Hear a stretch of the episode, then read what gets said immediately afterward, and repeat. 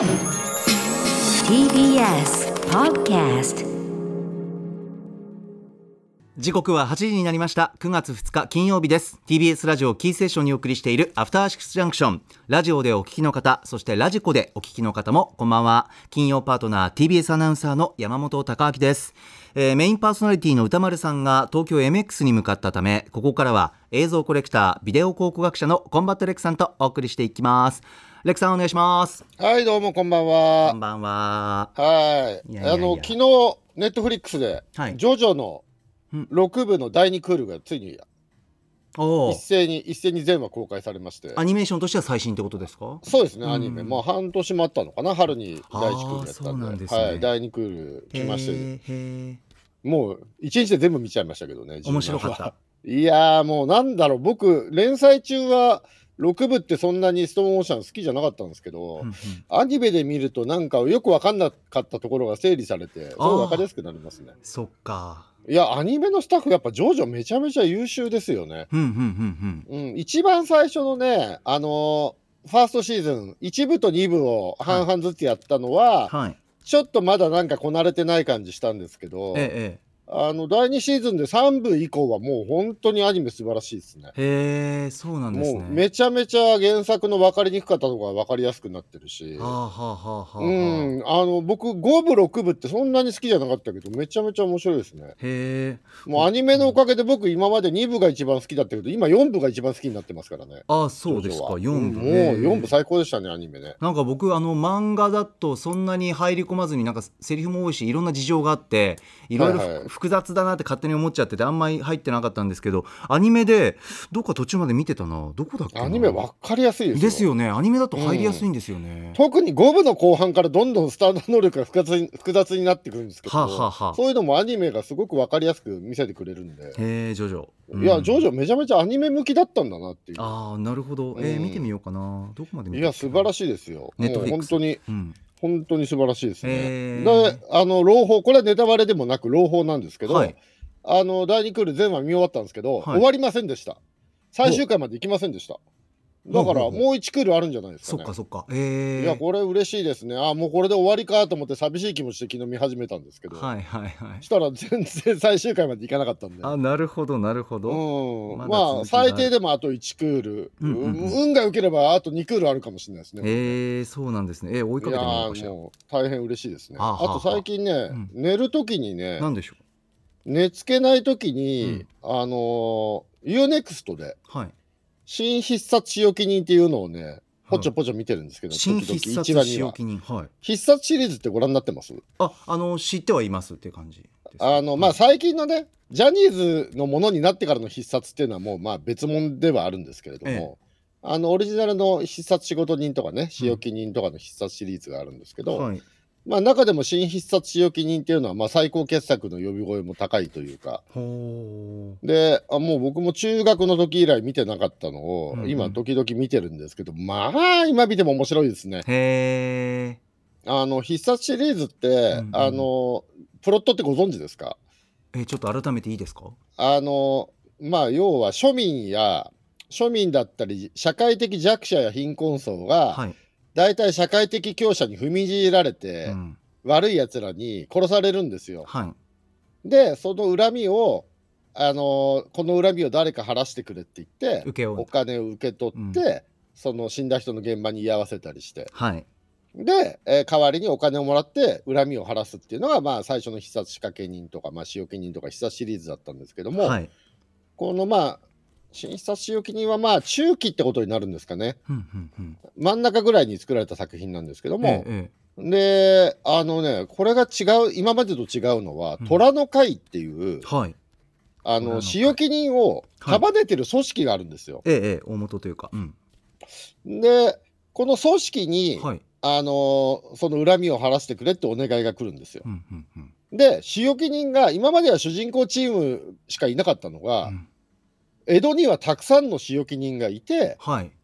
でその仕置き人たちの代表がその虎の会で競りをやるんですよ。はだから最初30両から始まったのを25両22両とか言ってどんどん競ってってええ。まあ一番安かった人が落札するっていううーんなるほど。へえシステムになってて、ね、そはいの虎の会っていうのがめちゃめちゃ恐ろしい組織で、はいあの虎の会を通さずに勝手に引き殺しを引き受けたりとかすると、ええまあ粛清されたりとルール違反だかと。はい。そうそう。いろんな恐ろしいあのルールがあってでその虎の会はあの最強の殺し屋死神っていうのがいるんですけど、はい。あのズルするとそいつに見つかって殺されるんですよ。ははははは。でボスはあの虎っていうねあの元阪神タイガースの藤村文雄さんが演じてるんですけど昭和の大打者ですね。はあはあはあはそう。でその虎虎を殺す時バットで頭殴って殺すんですけど。ああそうなんですね。ちょっとバットで頭殴ると相手がすっ飛んでて死ぬっていう殺し方だったりする、はあまあ、その辺はちょっとギャグなんですけど、ええええええ。殺す時に現役時代のあのバッティングシーンがインサートされたりとかするんですけど。へえそう遊び心っていうかへえそうなんそうですね。やっぱりあのき京都で作ってるんで関西の人が喜ぶ仕掛けっていうのがあるんですね。えー、必殺シリーズ第10弾なんだ、UNEXT で。へえね。いや1977まあ年面白いですよ。へえ。まあ最高傑作が新使用記人だって人はものすごい多いんですよ。ああそうですか。はい、へでえ。久しぶりにねもう30年ぶりぐらいとかに今見てるんですけどはい。あのよくよく考えたらこれって、うん。あのジョン・ウィックとか、はい。ファブルとか最近の殺し屋映画によくあるはい。殺し屋が会社的な組織が殺しを管理してるっていうのの先駆けなんじゃないかなと思って、はあは時代劇だけど。はいはいはい確かにね、構造的には現代劇だとね、最近、ジョン・ウィックとかファブルとかそういうのをそうですね。一般的になってきて、あの去年のベイビー・ワルキューレなんかもそういうフォーマットでしたけども、そうですね。確かに。うんうん。まあ、それの元になってるのは、多分最近の流れは、まあ、ジョン・ウィックは関係ないですけど、うんうん。あの漫画娯楽でやってた、今日からヒットマンっていう漫画が、はい。2005年ぐらいに漫画娯楽でやってたのがあるんですけど、はいその今日からヒットマンが日本におけるその辺の流れの源流ではあるんじゃないかなとは思うんですへえ今日からヒットマン結構長いんですか？昔からある長いですね。二十何巻ぐらいまで行ったんではあ。45年やってたんじゃないですかね娯楽で。そうですか。へえはい、まあチャド・スタイルスキとかねキアヌ・リーブスがそれ読んでるとは思わないですけ はい。ど、はい、なるほど。なんでまあねそうういうの考えるとあこれってかなり早かったんだなって感じしますね。へえ新そこで一気に必必殺の世界が広がるんですよね、ああうん、こうやって日常の中に殺し屋がいてこの人たちはこの人たちでうんうんうん。町内会的だったり会社的な社会があるんだっていうはい世界観の、はいここじゃなくてね。まあ元祖なのなかなっていう思いながら見てますね、へえ面白い。まあ面白いですよ。あの念仏の鉄ことね山崎努さんがはいあの必殺シリーズ2作目が必殺仕置き人で、まあ、うん。そこで初めて藤田誠さんの中村モンドが出てきて、はいはい藤田誠さん。はいはいはい。でまあ相棒が念仏の鉄っていう山崎努さんなんですけども、はいはい。で棺桶の城が若かりしの沖正也さんっていうね。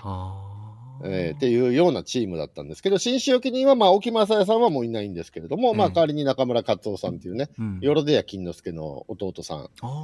あの中村獅童さんのおじさんにあたる人ですね。はいが、えーあの花火職人みたいなんであの、えーすごいメンバー。手製の手製の銃で、はい。花火を応用した銃で、ええ。あの撃ち殺すんですけあらどなんか弾丸がうん3件しか飛ばないんで、めちゃめちゃ近寄らないと殺せないみたいなあそうなんでね。手作りだみたいなのあったりとかね、ねえまあまあでも面白いんであのもしねこの番組割と UNEXT 押してること多いんで、ええええ加入されてる方も多いと思うので、はい。あのちょっと興味あったらね、うん。5話ぐらいまで見ていただければ、はい。ちょっとびっくりすると思いますね。あもう当時の時代劇でもかなり斬新だったんで、久しぶりはい。で今度あれですよね、必殺シリーズ必死って本が、あの、映画批評とかでよく原稿書かれてた高取宮子さんの、あの、著書が今度出ますよね。9ほうほう月の半ばぐらいですかね。ななんで、また必殺何十周年とかで、今ちょっと盛り上がってるんでね、ちょっと見ていただければと思います。ありがとうございます。ちなみにはい今日からヒットマン UNEXT はいで書籍配信もあったな。これ便利ですね。あはいはいはい、はい。ぜひ今日から人もぜひまあ面白いですよ。ね、面白そう。はい。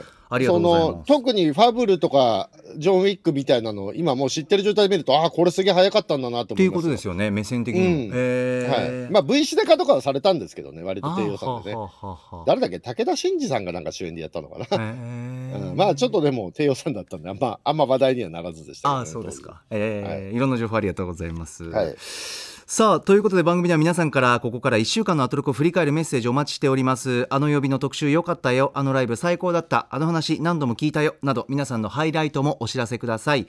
メールアドレスは歌丸アットマーク tbs.co.jp 歌丸アットマーク tbs.co.jp です。ではこの後 RECさんと1週間のアトロクプレイバックしていきます。After Six Junction. さて1週間でお送りしてきた情報や聞きどころをまとめて紹介するアトロクフューチャーパストです。改めてお相手は映像コレクタービデオ考古学者コンバット RECさんです。 RECさんお願いします。はい、よろしくお願いします。では早速今週のアフターシックスジャンクションを振り返ります。まずは8月29日月曜日。月曜パートナーの熊崎和人です。8月29日月曜日振り返っていきましょう6時30分からのカルチャートークゲストは月1レギュラー新潟在住の覆面プロレスラースーパーササダンゴマシン選手。スーパーササダンゴマシンとは何者なのかを探るドキュメンタリー大河企画スーパーササダンゴマシン入門の第3章プロレスとの出会い編をお送りしました。第1章第2章とやってついに第3章でプロレスと出会いました。この後どう進んでいくのか今後も楽しみです。7時からのミュージックゾーンライブダイレクトはデビュー20周年記念アルバム「タフレイヤー」をリリースしたばかり。ファンクロックバンドスクービードゥ登場。6月19日大手町三井ホールで開催しましたデビューアルバム20周年記念ライブ音源を披露していただきました。そして8時台の特集コーナー「ビヨンドザカルチャーはノーナ・リーブス西寺郷太による月一洋楽アーティスト解説。今回はビーチボーイズの創設メンバーブライアン・ウィルソンに密着したドキュメンタリー映画ブライアン・ウィルソン約束の旅路が公開中ということで1960年代のビーチボーイズを豪太さんに解説していただきました。ビーチボーイズの私の印象というのはあのサーフィン USA に代表されるような、まあ、夏の歌明るいサマーソングというところにとどまっていたんですがその後のブライアン・ウィルソンさんの歩みというのを知るとまた味わいが全く違ったような感じになるなというところは思いました。まあ、特にグッドバイブレーションとかですね今聴いても前衛的なそういう楽曲も手掛けているということは全く知らなかったですし豪太さんの関西弁解説というのは今回もキレッキレでしたのでこの解説と楽曲両方向から楽しみたいなと思いました。最後に今週おすすめのグラビアは坂上茜さんです。歌丸さんももちろん見ている町中華でやろうぜ。BSTBS にて放送されているあの番組でも大人気の女優さんです。今回ファースト写真集「茜色」が発売されてから1年半が経ったというこのタイミングでデジタル版が発売になっています。25歳から26歳になった今だからこそ選ぶ写真の数々が掲載されていますのでこのデジタル版とセットでお楽しみいただければと思います。坂上茜さんでした。はいレックさんまず月曜日です。はい、まあ月曜日っていうとね、割とこう、高打率というか、隙がないなっていう印象あるんですけど、この日は特にそうでしたね。おまず18時半、笹団子さんが来て20時台、20時台が西浦豪太さん、まずこれだけで鉄板じゃないですか。確かにそうですね。なんですけど、間にね、ライブコーナーにスクービードゥ来て、これ素晴らしかったですね。うん。ライブももう完璧だったんで、月曜日はもうどこを撮ってもいいっていう感じでございました。はい。はい、まず18時半からいきますが、ええ。ースーパーササダンゴマシン入門第3章。はいこれ第1章と第2章いつやったのかもよく覚えてないんですけど、ちょっと時間空いたのかな？確か。空いてたんですかね、これ。なんかあんま覚えてないんだけど。4月と6月にやったらしい。はい。あの、まあ、これなんですかね、ササダンゴさんが 今に至るまでどういう人生を歩んできたかの話なんですけど、ええ。まあ、まあ普通の人だったらね、知るかっていう話なんですけど、やっぱササダンゴさん 話も面白いし、そう面白いね。特殊な立ち位置の方なんで、ええまあ聞いててこれ大変面白い特集ではい。したね。あの今なんかあれやってるじゃないですか。どうやったらその職業になれるんですか？みたいなやつ。ああはい。ねだからどうやったらスーパーササダンゴマシンになれるのかっていうのがこれでね勉強できると思うんで。るほどあんな風になりたい人は聞いてみてはいかがでしょうかっていう感じですねねどうやったらその状況になれた、はいそうですね。先週かな？やったのかな？はいえーはいこの番組はい、そして19時台、えースクービードゥすごいライブかっこよかったんでね、これはいもぜひぜひラジコタイムフリーで聞いていただければと思いま。すすはい、はい、そして20時台ですね。ははいい、ノーナリーブス西寺郷太プレゼンツ、うんえー今回は1960年代のビーチボーイズ特集でございました。はい、メールあります。ラジオネームドンガラドンさんです。えーガラスのハートを持つ天才音楽家ブライアン・ウィルソンといえば音楽業界の中で神格化されていることもあり陽気なビーチボーイズとは一線引かれた印象がありましたが豪太さんの関西弁を駆使した見事な解説で高かった敷居が一気に崩壊。改めてウィルソン兄弟といとこを中心としたビーチボーイズの歴史を正しく学ぶことができたと同時に世紀の名盤ペットサウンズを生み出すに至るブライアン・ウィルソンの真の凄さを理解することができました。楽しくしっかりとアーティストの歴史が学べるまさに西寺豪太劇場真骨頂の回でした。ということですレクさん。いやー、本当素晴らしいですね。ねもう名人芸ですね、これうねん。わかりやすいえっと、今回、そのブライアン・ウィルソンの特集に入る前の雑談で、えあの豪太さんが初めてハロプロのプロデュースをしたリップのお話がありまして、うんうんまあこれも貴重なお話がね、えうん舞台裏が結構聞けますんで、んハロプロファンの方はね、ぜひぜひ聞いてみてはいかがでしょうかと。いや、これ、見ましたリップのミュージックビデオ。あ、ミュージックビデオめちゃめちゃかっこいいですよあ、そうですか、かっこいい。もうこれ素晴らしいです。あの、まあね、こういうこと言うと、ハロプロファンの皆さん聞いてくださいって言いながらこういうこと言うと怒られるかもしれないですけど、ええ。普段のミュージックビデオよりあのお金もかかってて隙もないので、はあ。あの広告案件なんで、ええ。タイアップの。なので、まあちょっとお金もかかってたりとか、はい、して、もう映像もかっこいいですし、うん。まあ歌丸さんも言ってましたけど、曲がね、ね本当にめちゃくちゃかっこいいんで、ねそう、歌丸さんもおっしゃってましたけど、ハロプロの曲ってやっぱりこうね、赤羽マシファンクなんて言われますけど、ブラックミュージックやるときってこう、上げ上げなんですよね。ええええ展開複雑にして、はい。乗せて乗せて持って持って上げていくスタイルが多いんですけど、そうやらないこう抑えめに上品にまとめたフィリーソウルっていうのがあのすごいハロプロの中でも新鮮でしたねこれね。うん、これもうめちゃくちゃかっこいいんでぜひ皆さんねあのミュージックビデオとかも見ていただいて、ハロプロファンの方はこのコーナー聞いていただくといいんじゃないでしょうかという感じです。はい、そしてあのー肝心のビーチボーイズ特集ですけど、まあ映画公開記念ということでなくてもあのビーチボーイズの特集やるってなったらやっぱりブライアン・ウィルソン中心になってくんですよね。うん。もう基本的には曲全部作ってるのがブライアンなんで、ええそこがやっぱビートルズとかとの違いで、はい。で、あのまあ、詳しくはね、特集聞いていただければいいと思うんですけれども、西寺さんもおっしゃってましたけど、そのブライアン・ウィルソン中心のに語られる中で、やっぱりこう、ボーカルのマイク・ラブっていう方がですね、え。割と悪役的に語られることも多いえし、うん。僕も正直この特集聞くまで、マイクラブはちょっとな、あいつみたいな、思ってたんですけども、はいはい。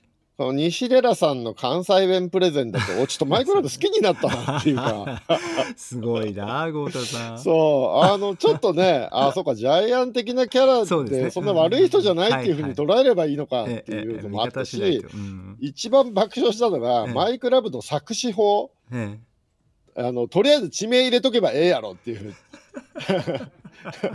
世界の世界の浜辺あとどこがあんねんとか言ってこう世界中の浜辺とかのを適当に入れりゃいいだろ式の作詞方法っていうのとかがえ爆笑でしたね ここね。面白かったな。はい、うん。いやもうめちゃめちゃマイクラブもちょっと好きになっちゃったっていうか感じで。新しい見でビーチボーイズっていうと、まあ、ええ。今はねあのもう歴史的に不動の評価は得てるんですけれども、うんやっぱりそのビートルズ、ストーンズとかはずっとこう70年代、80年代もね、あの音楽ファンの間では高い評価を得続けてたんですけど、ビーチボーイズって、あの当時ね、あのビートルズがものすごいビーチボーイズに刺激を受けて、で、ビーチボーイズはブライアンはブライアンでビートルズに刺激を受けて、キャッチボールみたいな感じでお互いにアルバムを出してた時期があるんですよ。このええ特に今日、今回西寺さんがうん。特集した時期とかは。はいなんですけど、まあ、そこまでなんか日本だとそこまでな感じじゃなくてやっぱり初期のそれこそマイク・ラブが目立ってる頃のサーフィン USA みたいなイメージが強かったんですけれども、ええ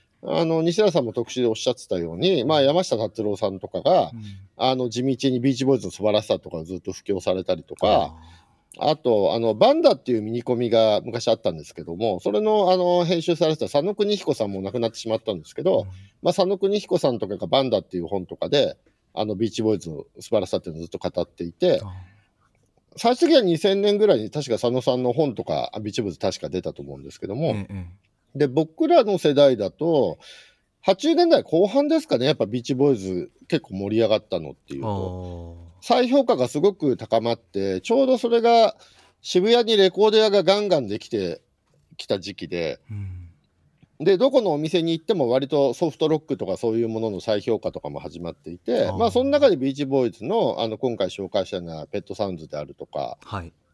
まああと、まあ、スマイリースマイルの元になったスマイルっていうねあのアルバムを出す予定で出なかったアルバムがあるんですけど、えまあそれの海賊版みんな聞きあさったりとか、えまあフレンズいいよねなんていう流れが今回特集したのは流れができたのは多分80年代後半ぐらいであでちょうどそのレコードから CD に切り替わって数年っていうタイミングーで、うんうんうん。給付の CD 化っていうのがすごく進んだ時期でもあって、はいはい。90年前後っていうのは、まあ、その時期にものすごくビーチボーイズっていうのはちゃんと今のような高い評価に固まったっていうイメージがありますかね。はい、いや僕らなんかもそれまでビーチボーイズってそんなに知らなかったんで、ええ。あの10代後半とかの頃は、まあ初めて聞いてびっくりしましたね。うーん。うん、でやっぱり西田さんかけてねあのフルコーラスでかけましたけど今回「グッドバイブレーション」とかね、はい。まあ、最初聞いてびっくりしましたね。ねえいい曲だよな。はい。まあ、なので、あのまあね、今回、ちょっとさっき言ったスマイルのあたりとかは、多分やったらそれだけで60分いっちゃうんで、はい。今回だいぶはしょってましたけれども、ええまあ、興味持った方はね、そういうのも調べていろいろ聞いていただくといいんじゃないかなと思います。はい。皆さん音楽たくさん流れますんでラジコタイムフリーで聞いてみてください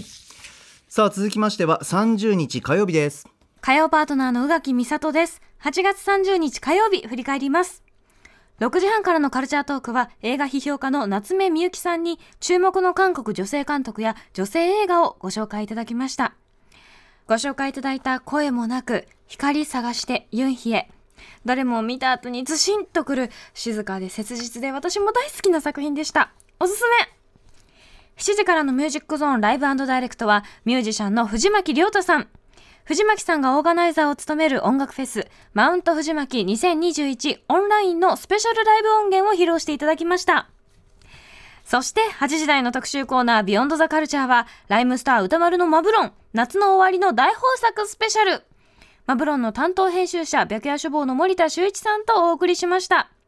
怒涛の11曲、改めてアイドル的ソングって幅が広い。レックさんいかがでしょうか？火曜日ああ、ですはいはい。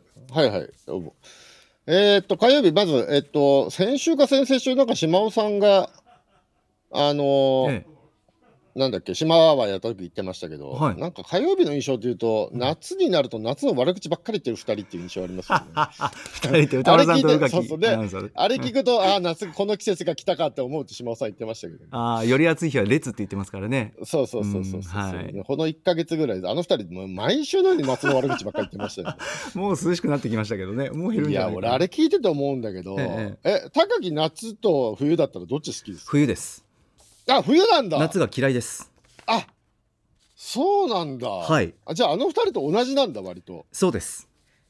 それってなんか、ちょっと人と違うっていう格好つけていってるみたいな、そういう中二的な何かじゃないんですか？あ全く違いますね。身体的な問題がまずありますね。もうとにかく暑がりなのでもうジメジメしながら汗をずっとかいている状態というのが非常に苦手ですね。スポーツでかく汗はだ大丈夫大丈夫なんですけど。そう。あら、僕はもう子供からずっと夏派だし、まあ冬の方が好きっていう人聞くと、大体こいつなんか格好つけてんな そんなことないよ。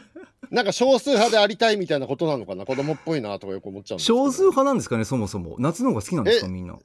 え、だってハワイよりシベリアに行きたいってことでしょ？いやいやそれそれまた違うよレクさんそえんな何が違うの？おかしいでしょ。夏より冬の方がいい。常夏よりね違いますよそれ。いやいやいやいやそえんじゃあんそれ極端だな。えじゃあ沖縄が好きか北海道が好きかみたいなことですかね？わどうだろう？わかんないけど。いやもっと極端にするとハワイが好きかシベリアが好きか。いやシベリアがおかしいよ。シベリアってなんかさそんなゆっくりするようになんか行くところですか？それどう？まあまあじゃあ赤道とシベリアだったらこいや赤道おかしいでしょ。俺は赤道の方がいいですけどねあシベリアだったら。あそうですか？いやまあでもなシベリアにシベリアに住みシベリア住みたい。住みたいってことですか？住みたいってこといやでもうんそうですね。まあ夏冬派うん。冬の方が好きっていう人もいますしね絶対に。そうなんだ。それレックさん夏派だからだよなっていうもうそうですか。うんそうだと思うし私はもう夏のなんかこう夏だみたいなその皆さんが定期の日いい日に開放感あふれるようななんかこう雰囲気っていうのもちょっと苦手ですね。なんかこうなんなんですかねその。あみんなが浮かれてる感じ？浮かれてるというかそうです。ね、まあ、迎え入れてる喜んでる。外で遊ぶぜみたいなのがちょっとそれよりはなんかシベリアの辛い感じの方が それシベリアは一回引き締まる身が引き締まる。いやいや同じ街で考えてください。冬の街で。冬の街だと なんかみんなこう落ち着いててちょっと寒そうにしながらもなんかこううんなんか白い息を吐きながらゆっくり歩いてるのが好きですねなんでそこで秋って言わないのかよ。過ごしやすさで言ったら秋とか5月ぐらいの春のあの辺とかじゃないですか、あー過ごしやすさ。まあそうですね。あえてその若干過ごしにくい冬に行く感じがなんかこっちからすると。ああそれはもう個人的なもん。なんか変なのもちろんそうですけどあのね。暑がりだから冬だやばいったら全然振り返らないであこんな季節の話してる場合じゃない。この季節の話やばいんだよ。どんどん時間なくなってくるんだよ、ね。やばいやばい。何今正気に戻ってす。いませんすいません上から皆さん振っといて、はいごめんなさい。やばいやばいやばい。やばい無限に行くねこれやばい とと、すいませんでした。えっと、火曜日、はいえっと、おなじみの鎌倉殿話は19時半ぐらいにありますので、はいまあ、鎌倉殿を楽しみにしている方は、ぜひここ聞いてくださいというはい感じです。NHK はいねもうどんどんどんどんね、あの、ゴッドファーザーパート2ぐらいのマイケル・コレレオになってきてますね、今ね。ねいろいろね動いてますえーよもうもう最高ですね、鎌倉殿。うんはい。そして20時代、えっ、と、まあ、マブロンのスペシャルみたいな感じですね、これね。はい。はいそうですねいかがでしえーアイたドルソング11曲かけました。おー行きましたはい。あの、僕も、マブロンのコーナーいつも18時半から30分短くて、はい。あのもっと長くしてほしいなっていつも思ってたんですけど、ええええ。長くなったのはいいけど、曲を倍以上かけたら余計窮屈だろうっていう、これかけすぎじゃねえのっていうか、僕これ、聞いてす、あの、もうすぐに箕輪田君にええ、ちょっと、あの、把握しきれないから、うん。セットリストもらえるって言って言っちゃいましたもん。ああそうですか。あ番組公式ツイッターとかでもセットリスト上げてますよね。どうなの上げてますかね確認したいな。はい。うんこれ上げた方がいいですよ。これ、ねえ。あの、今の曲良かったけど、何の曲だっけって混乱するぐらい割と、はい。テンバンバンバンって書きますんで。ははい。い。でも、それを把握さえしてればねうんうん、大変勉強になるというか。はい。まあ、歌丸さんの好みがもろに出てる選曲って感じですね。やっぱ、えあの、アーバン、アーバンな曲好きですよね。えうんうんうん。アーバンで抑えめで、ちょっとクールな曲が好きっていうね、ええ。歌丸さんの好みがよく出てる。いいセットだったと思います。曲たくさんあった。なはい。はい。いや、でもこれ、やっぱ、20時代にやるといっぱい曲もかけられるし、まあ、ちょっと今回かけすぎかなと思いましたけど、ええあの、これ定期的にね、やっていただきたいなと思いますね。うん。はい。はい。とても良かったと思います。はい、ラジコタイムフリーで皆さん音楽と一緒に聴いてみてください。さあ続きまして31日水曜日です水曜パートナーの日々真央子です。8月最後の放送でした。8月31日水曜日振り返ります。6時台のカルチャートークは、タイタイブックスのメンバー、三浦優子さん登場。ブーム到来、今出版が相次いでいるという台湾の妖怪に関する本についてお話を伺いました。7時からのミュージックゾーンライブダイレクトは8月20日に遅刻、日帰りでの2曲を配信リリースしたゆっきゅんさん。配信専用ルームブラックアイスタジオ、いや、ブラックアイアリーナから出演していただきました。そして8時からの特集コーナービヨンドザカルチャーは、今の洋楽シーンがすぐわかる月間ミュージックコメンタリー8月号。音楽ジャーナリスト高橋義明さんにビヨンセのニューアルバムルネッサンスを入り口に近年のハウスの曲振り返っていただき、そして後半ではおすすめの新譜紹介してもらいました。いや、この度も選曲魔、吉明氏、ははーといったところで、いい曲にたくさん出会いました。おかげさまで私のプレイリスト、うるうるに潤っております。まあ、特にですね、ここでハウスのアルバムを出したビヨンセ、自身のアイデンティティやルーツを背負ってこのハウスを出したというのは、まあ、ただこのハウスが流行っているから、ブームが来てるからといったことではなくて、自分が牽引していくんだという、その姿を見せるビヨンセ、やっぱりかっこいいです。以上、水曜日でした。はいレックさんいかがでしたか？はい、えーこの日は20時代月間ミュージックコメンタリー8月号。はい、今、日比さんもおっしゃってましたが、えあの、ハウスリバイバルについての解説でございました。はい。そうですねこちらメールいただいてねハウス今リバイバル来てるんですね。ねえーラジオネーム元一年六組さんです、えー印象に非常に残りましたとこの日はビヨンセブレイクマイソウルを切り口にしたブラックミュージック的観点からのハウスミュージック再燃の動き紹介してもらいました、えードレイクやケイト・ラナダなどきは聞いていましたがハウスという切り口を得たことで彼らの音楽的な試みや自分が気持ちいいと感じている理由がバシッと線でつながりました。こうした気づきを得られるのが吉明さんによる解説の醍醐味だと思っています、えーまたこの日取り上げたハウスの曲の数々が夏の終わりや夜のラジオとぴったりな雰囲気でそれに影響されたのか日比さんのテンションも最高でした。歌丸さん曰くシラフにして酩酊も同然。このあたりも聞きどころの一つだと思いますと元1年6組さんからのメールです。はい。レクさん。はい、あの単純にディスコリバイバルがね、ここのとこ来てたんで、まあ、ええディスコの次、ハウス来るのは割と自然な流れだろうって気がしなくもないんですけど、そうじゃないんだっていうお話でしたね。うんうんうん。あの今回のビヨンセのアルバムなんかは、そうではなくて、あの白人カルチャーになってしまったハウスを、もともとのルーツである黒人の音楽であったところに戻すんだっていうね、そういう原点回帰的な側面もあるんだっていう解説で、あなるほどねっていうね、お話でしたね。うんまあ、それと、もともとは、あの、ウェアハウスっていうね、あの黒人の芸の方が行く箱だったところから始まった音楽っていうのもあって、えあのブラックケアカルチャーっていうことへの、まあ、限定回帰運動なんだっていうね、うんそういう回帰復権運動ですね。はいなんだっていうことをおっしゃってました。あ、うんなるほどねと思いましたね、これねそう。ですねで、やっぱり R&B シンガーの方がやるハウスっていうことで、あの、アゲアゲのパーティーっぽさっていうよりは、えあの、ちょっとクール抑えめ、ね、日比さんもちょっと部屋の温度が下がる感じみたいなことをおっしゃってましたけど、ええあのそういう曲が非常に多くてね、うんあの割とあの僕も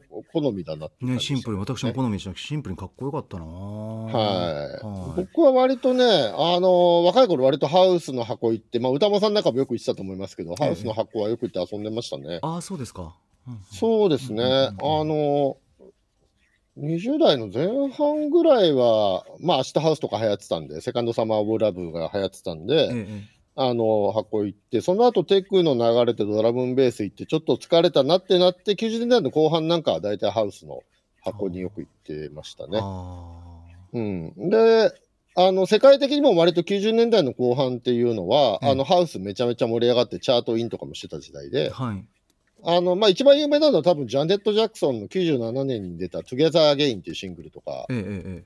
あの歌物ハウスフレーバーであのこれ多分全米1位とかなってると思うんですけど。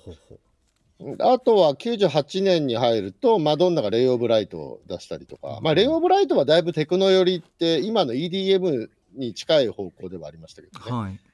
まあでも大体、あのーシングル買うとカップリングでうん。デビッド・モラレスミックスとかそういうのが入ってたりみたいな時代はい。ですね。はい。なんで、まあ、当時やっぱジャネットとマドンナっていうのはそういうクラブシーンみたいなのをどっちが上手に取り入れるか競争みたいなとこもあったんで、ええええええ。あのそういうのも含めてすごい面白かったですね。あだから歌間さんもおっしゃってましたけどあの朝まで一曲も歌物がかからないハードハウスの箱みたいなとこあるんですけど、あはいはい。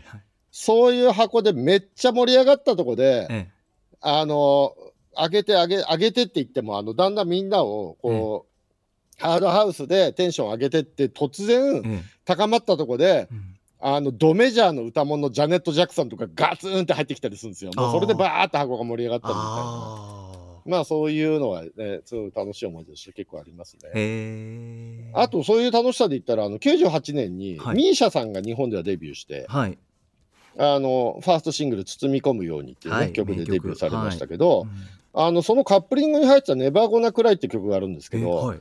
その曲がめちゃめちゃハウス系の箱でかかっててそれこそハードハウスの箱なんだけど出てくる DJ が1人1回ずつぐらいネバーゴナクライかけるんで、あそんなに？ハードハウスのパーティーなのにネバーゴナクライが一晩に3回とか4回とかかかったりするみたいな。すごいなミーシャさん。98年めちゃめちゃ楽しかったですへね。ー。そういう意味ではね。どこどこの箱行ってもかかってる時期ありました。ね、ああそうですか。はい、ああれあれもね、なんかそんなこといろいろ思い出しながら聞いてましたけど、ど。そういう流れとは今回違うんだなっていうはい感じですよね。はい今回のハウスの盛り上うんがりっていうのはね。はい、まあ、みたいな感じで、とてもね、あの勉強にもなりますんで、ぜひ聞いてください。はい皆さん音楽とともにラジコタイムフリーで聞いてみてください。さあ続きましては9月1日木曜日です。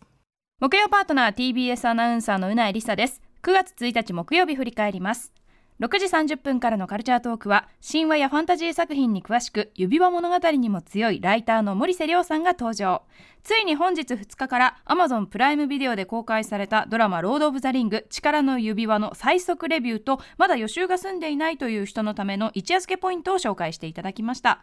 映画版の「ロード・オブ・ザ・リング・ホビット」は時代区分でいうと第3期になるんですけれども今回の「力の指輪」はその前の第2期の時代を描いているということなのでその映画版でみんなを操っていたあの何メラメラした炎の中に映る敵サウロン。めちゃくちゃこう抽象的な敵としての姿の形がはっきりしていないサウロンがこの第2期でははっきりと登場するそうなのでまあ、あれだけねなんか強そうな存在に見えたサウロンが一体どうなっているのか誰が演じているのかそのなんかね登場シーンとかかなり強くてかっこいいイメージじゃないと拍子抜けしそうな感じもするんですけれどもそこはまあ Amazon が力を入れて作っている作品ですのできっととってもかっこいいんでしょう。ということで皆さんご覧になってはいかがでしょうか？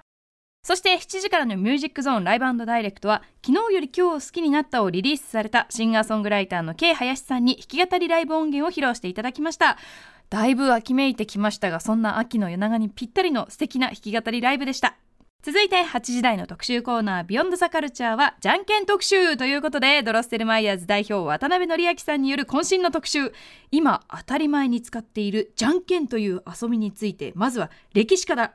そして今どのようにじゃんけんは遊ばれているのかさらにオリジナルじゃんけんの作り方などなど伝授していただきましたけれどもまずね何よりじゃんけんの歴史からがとっても興味深くて面白かったです。私はてっきり象形文字とかがある時代から壁にその3つの何？絵が描かれてそれが3組になってじゃんけんなんか生まれたんじゃないかって思ってたんですけど意外と最近だった。その話から面白いのでぜひこちらの特集も聞いていない方は聞いていただきたいです。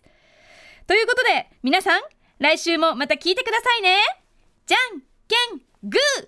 うふふふふふはいサザエさん風で終わったということですよね。レックさんいかがでしょうか？はい、えーこの日はね、まあ、関東大震災の日ということで、オープニングで、えっと歌村さんの関東大震災に関するお話がありました。はい。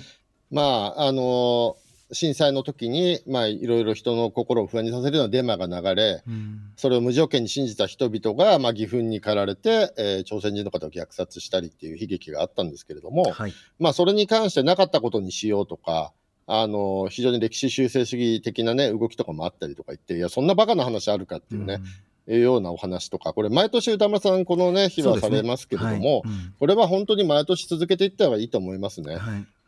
もう、あのね、何百年も前の話だったらともかく、ええ。あのまだね、文献とかがちゃんとない時代ならともかく、うん。あのもうね、ちゃんと現代で新聞とかもうメディアもあって記録も残っているのに、それを信じなかったり、そんなことはなかったなんていう意見がね出てきちゃったりするわけですから、ええいやそうじゃないんだっていうのはずっと言い続けなきゃいけないですよねこれはね。うん、で歌間さんもおっしゃってましたけど上から説教してるんじゃなくて自分自身が信じられないからっておっしゃってましたけど本当その通りで、うないさんもねあの極限状況になったら自分もどうなっちゃうかわかんないなんておっしゃってましたけど、まあはいだからだからこそまあこういう話を、まあ、はい。いつまでもあのし続けてちゃんとね肝に銘じとかなきゃいけないと思いますしうん。もう僕なんか極限状況にならなくても自分危ねえなと思ってるんでえ？はい。いいやもういつ陰謀論とか語り出すかわかんないなと思ってて自分とか。そうなんですね。うんもうカルトの勧誘とかにいつひょいって乗っちゃうかわかんねえなと思ってますから。はあはあはあはあ。いやもう本当にだからなんかそういうのハマっちゃった人が愚かとかじゃなくてうん、うんうんうんまあはめる側もプロだからさああいうのってええええまあだからねワンクッション置いてよく考えるってことはすごく大切ですよね。ね。うんその心持ちがうん。うんまああと自分が正しいと思った時に本当に正しいのかっていう疑いはね問いかけ。うん。ずっと持ってった方がいいですよね。そうですね。はあうん、もう今はだから SNS がやっぱりそういう意味ですごく危ういっていうかね。うんなんか人民裁判のツールみたいになっちゃってるとこもあるじゃないですか。誰かが何か間違ったことをすると全員で一斉にバーって叩くみたいになってるとこもあって、そうですねあれもちょっとワンクッション置いた方がいいですよね。だって事実関係の裏取りとかしないでみんなさ、うんバーっていくじゃないですか。そうですねそうそうそう。なんかそういうツールになっちゃいないかっていうこととかも含めね、ちょっといろんなことを、この9月1日の歌間さんの話を聞いてね、うんもう毎年肝に銘じたいなと思いますね。ねえ本も紹介してくれてますんでそちらもチェックし,、はいしていただきたいなと思いますはい、はい。うん、はい、えーそして18時半、ロード・オブ・ザ・リング、一夜漬けって言ってましたけど、なんか聞いてる限り一夜漬け難しそうだぞって言ってしましたけどね。僕も映画は見たんだけど、長いですよね、うなぎさんも言ってますけどね。そうなんですよねそこはあるんです俺なんか3時間超える映画って、結末どころ出だしのこと忘れてますからね。なんかもう。お気持ちは確かにさお察しできるところがそうですよね。はいそうなんですよねまあうんね、まあでもね、世界的にも注目の超大作ね、今日から公開ということですもんね、これね。そうですねはいはい。あの、今日 SNS とかでもね、早速話題になってましたけどね、うん楽しみでございます。はい。そして、この日19時半、うんさんのフリートークコーナーで、ロッキー対ドラゴンのお話、はい結構がっつりやられてましたね。えええはい。ご覧になりました？あ私見てないんですけど見たいなと思いましたなんか分かりやすくてえあそんな見どこロッキーシリーズはご覧になってます？あ見てます見てますあ、もうファイナルまで。ファイナルファイナルクリードまで。そうですね見てますはいあ、なるほど。じゃあ、4がこういうふうに変わったっていうのが歌間さんのね、解説。そうですね。なかなか、はい、参考にはなったと思います。そうですよね。割と歌村さん、どこがどう変わったか、割と詳細に解説しているんで、えええあのそれが楽しみな方は映画見てからあの聞いた方がいいかもしれないですね。どこが変わったのかなっていうのを自分で確認されたい方は後から確かに。答え合わせそうですね。的に、うんうん。はい、聞いた方がいいかもしれないですけどね。うんうんうん。あのちょうど僕もあのいつだ？日曜日。はい。今週の日曜日春日太一さんとはい。2人で、えロッキー対ドラゴンを語るイベントやったばっかりなんですけど。あはい。あの2人で3時間ロッキー対ドラゴンの話したんですけど まあ楽しいですよ。もう,、うんうんうんまあねまあちょっとねあのどどこまで行って差し障りないのかわかんないですけど、うん。まあ映画映画の趣旨自体をちょっと変えようとした感じはありますかね。だからあやはり。さんもおっしゃってましたけどね、はい。だからスタローンがあの編集やり直した理由として2つ挙げていてはい。1つはあのコロナでマジ暇だったからっていうのそ そうだったんだみたいな。ちょっと笑っちゃいましたけどすみません。と、まあ、うもう一つは、まあ、当時の自分がすごく軽薄だったっていうのを恥じて、もう今だったら全然違う編集にしたいっていうののまあその2つですよね。はい。で僕は、まあ、イベントとかでも結構行ったんですけど、うんうん。あのスタローンが何を恥じてるかっていうとこはね事前の予想でははい。MTV 映画丸出しなんですよロッキー4って。ほうほ80年代っぽい軽薄な編集といいますか、MTV 映画館丸出しでそこを恥じて MTV 映画やめんのかなと思ったら全然そういうことじゃなくて。う それじゃない。80年代の MTV 映画であることは全然そのままにしつつ、えええあの映画のね趣旨自体のその冷戦に乗っかって、うん。ソ連やっつけるぞいっていうところをそうじゃなくて、えうんうん。あのアポロっていう友人のために戦うっていうことと、あのドラゴンっていうねソ連のボクサーが、まあ、ドラゴンも人間なんだっていうね、うんうんうん。まあ要はだからクリード2にどうつなげるか。クリードとクリード2にどう接続するはい作品にするかってことをはいすごく考えて編集していたっていう、うんうん。まああとはねあのスポーツの試合1個でうん国家の指導者たちの考えが変わるわけねえだろっていう。そこも結構大きな違いですよね。なるほど。うん前はもう試合にみんな大感動だったのがそんなにうまくはいかないよっていうふうになってたりとかね。まあそういうとこが一番大きく変わって、うん。ね、犠牲になったの。はまあこれは普通に公式が言ってるんで言っちゃっていいと思うんですけど、はい。あの犠牲になったのはポーリーのロボットのシーンですね。はい。前半のポーリーとロボットのやり取りや、ねえー後ね後半まあ途中何回も出てくるポーリーとロボットが全部カットされてるっていええうとこはね、ね。その分の尺がまあいろんなとこに回って、うん。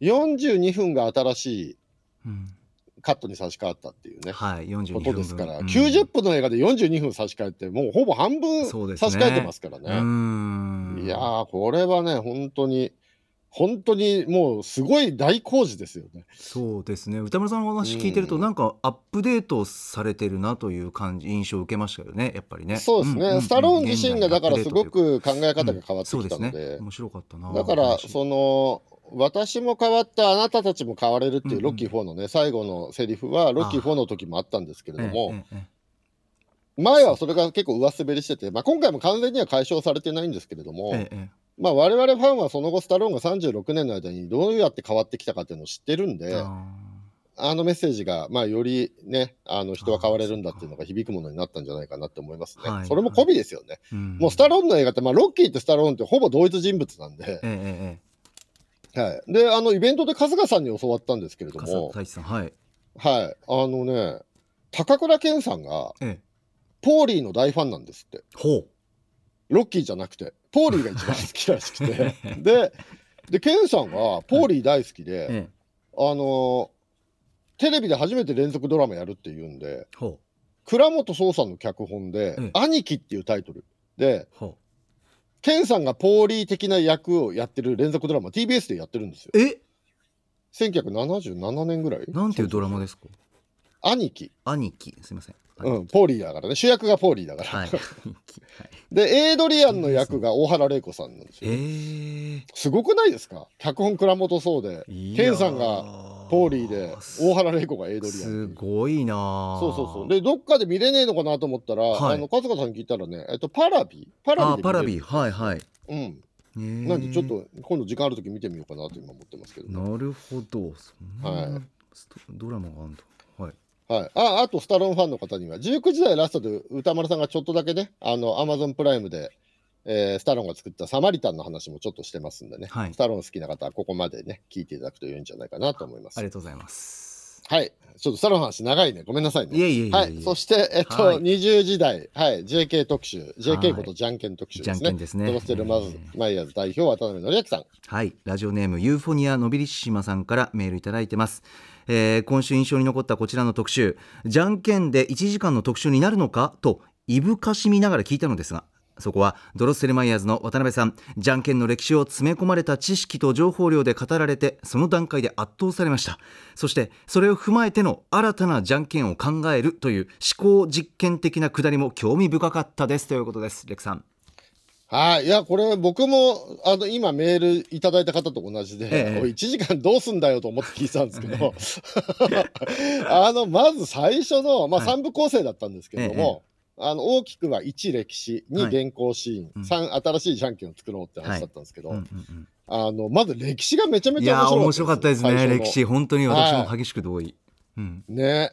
じゃんけんが江戸時代長崎に来た中国商人から伝わったっていう意外と歴史が浅いっていうことだと思うんですけどね。ねえ。もっとねもっともっと昔からあるのかなと思って、ね。はいそうなんですよ日本のものじゃないんだね、しかもね。ねそうですね。ね。うん。そしてもともとはね、完全にゲームとして楽しまれるもので、はい、今みたいにツールとして、ね、うん、残ったプリンどっちが食べるを決めるツール的な使い方じゃなくて、えええあの完全に遊びとしてやられていて、ねもともとは遊郭やお座敷遊びでね野球拳をやっていたっていうようなはいお話で、うん。一番びっくりしたのがね、え。あの道場ができてじゃんけんの道場ができて型を習うの漫画みたい美しい型だと勝てるとか言って。え漫画アニメの世界。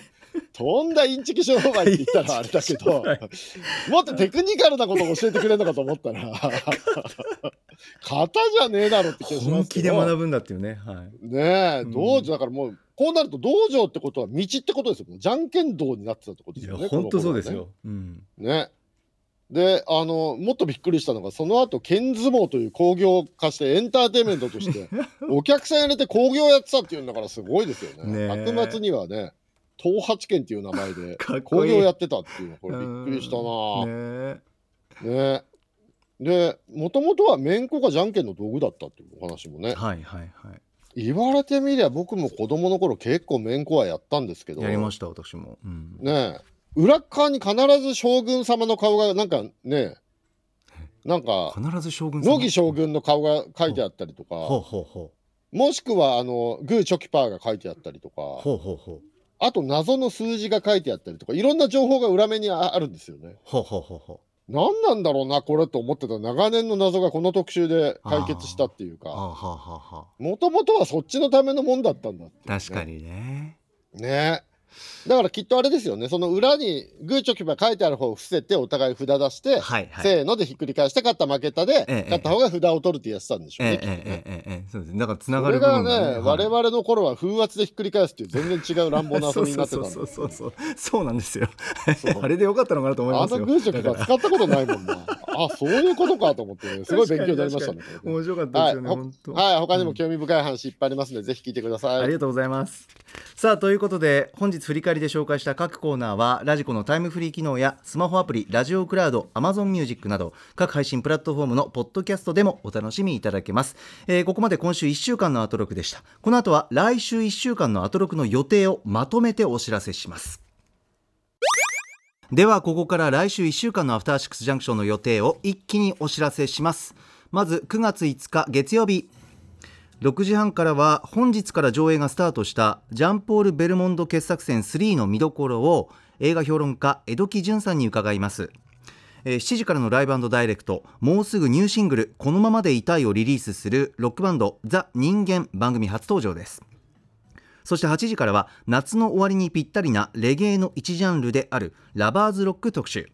ラバーズロックレコードガイドの執筆者ズングズングさんとコウさんのお二人にラバーズロックの歴史や名曲など解説してもらいます、えー続いて6日火曜日。